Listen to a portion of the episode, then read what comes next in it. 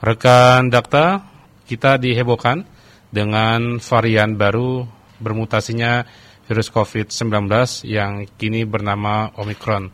Sejumlah pihak juga mengingatkan agar masyarakat tetap waspada, termasuk juga percepatan vaksinasi di daerah agar dilakukan secara masif.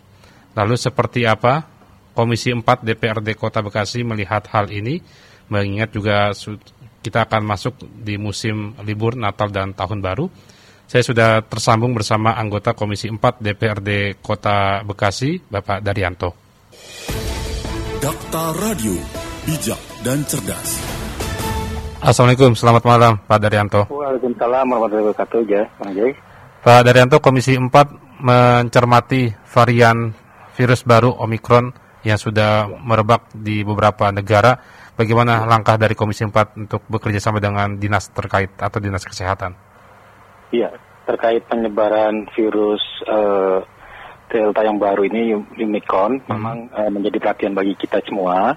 Bahwasanya kita juga berharap pemerintah pusat membatasi para turis yang terutama dari wilayah Afrika Selatan. Hmm. Jadi ini juga uh, dari peran pemerintah pusat menjadi peran utama dalam hmm. mencegah uh, masuknya virus Omicron ke Indonesia. Hmm. Dan yang kedua, uh, kita juga bersyukur bahwa uh, pelaksanaan vaksin di Kota Bekasi sudah mencapai 75 persen hmm. lebih. Nah ini juga makanya harapan kita bagi masyarakat yang belum, ayo kita vaksin karena ini sudah terbukti bahwa bisa kita mencegah virus Delta yang kemarin sempat kita khawatirkan.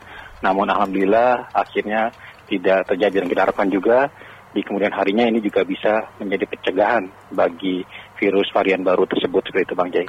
Baik, kalau dari koordinasi Komisi 4 dengan Dinas Kesehatan melalui puskesmas-puskesmasnya sejauh ini bagaimana rapat dengar pendapat Pak Daryanto? Kalau terkait virus uh, Omikron sendiri memang belum ada secara khusus kita membahas masalah tersebut. Baik. Namun bicara terkait masalah vaksin mm -hmm. tetap menjadi peran kita semua. Yeah. Makanya kami pun di Komisi 4 terus uh, melakukan penyisiran terhadap uh, baik uh, di kelurahan dan kecamatan memang perannya juga luar biasa sekarang masih tetap berjalan di tingkat kelurahan puskesmas dan sekarang sudah kita keliling juga ke RW RW nah ini juga sudah luar biasa dan uh, kita harapkan juga sekarang uh, makanya juga tahun depan malah pemerintah kota uh, akan melaksanakan booster juga. Okay. Nah, kita koordinasikan dengan pemerintah pusat seperti itu Bang Jai.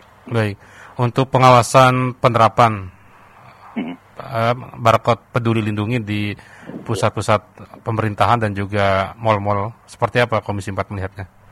Iya, kami juga secara langsung kemarin melihat di beberapa implementasi eh, pusat-pusat keramaian seperti hmm. mal dan lainnya, itu saya melihat implementasinya cukup bagus dan baik dan uh, kita harapkan ini tetap dijalankan, jangan sampai kendor dan terutama juga kepada masyarakat, walaupun uh, kita lihat di baik rumah sakit pemerintah RSUD maupun rumah sakit swasta uh, sudah sangat minim orang yang terinfeksi uh, COVID. Hmm. Namun ini juga tetap menjadi perhatian kita. Jangan sampai kita lengah karena berdasarkan data yang kita terima sudah dekat di DKI ada beberapa uh, lonjakan kemarin ya. Hmm. Nah ini juga kita harap menjadi perhatian bagi kita.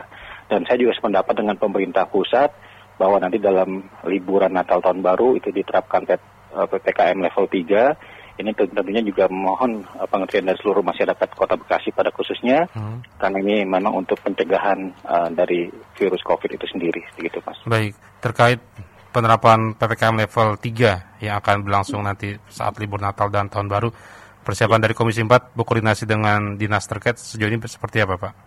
Iya, untuk terkait PPKM level 3 itu memang uh, semua elemen. Jadi bukan hanya dari pemerintahan, tapi hmm. juga dari unsur kepolisian, dari tingkat uh, dari TNI Polri juga nih, ini semua kita sudah uh, berkoordinasi dan itu tentunya juga uh, diambil dari koordinasi pusat seperti itu. Jadi kita harapkan semua elemen kita patuhi, kita ikuti dan mudah-mudahan uh, kita terbebas dari COVID yang kekhawatiran kita itu uh, terjadi gelombang uh, selanjutnya seperti itu, Bang. Baik. Saat ini pemerintah Kota Bekasi dua kali pemerintah pusat menetapkan status daerah khususnya di Kota Bekasi masih level 2. Nah ini Komisi 4 melihatnya bagaimana?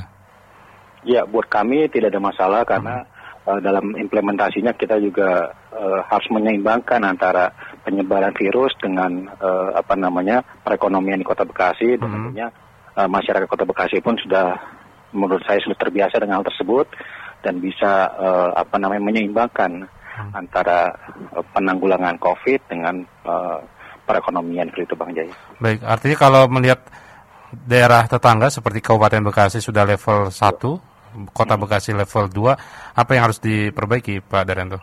Ya, mungkin kalau saya melihat karena kita berdempetan langsung dengan DKI, hmm. itu yang menjadi perhatian. Kalau yang lain-lain saya pikir secara geografis saja yeah. timbangan, tapi kalau yang lain-lain saya pikir tidak ada karena memang uh, kita juga salah satu daerah yang uh, dalam hal penyerapan uh, apa namanya uh, vaksinnya juga sangat tinggi seperti itu, Pak. Baik. Beberapa waktu lalu Pak Wali Kota sempat menyebut bahwa salah satu uh, penyebab Bekasi masih level 2 karena untuk target vaksinasi lansia ini masih minim. Nah, Komisi 4 ya. bagaimana tanggapannya?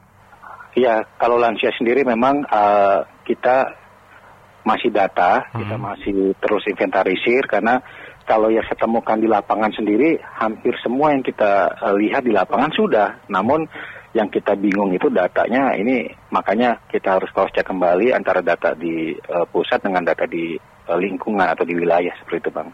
Karena kalau kita lihat langsung ke wilayah, hampir semua juga lansia uh, kita sudah laksanakan vaksin juga seperti itu. Hmm.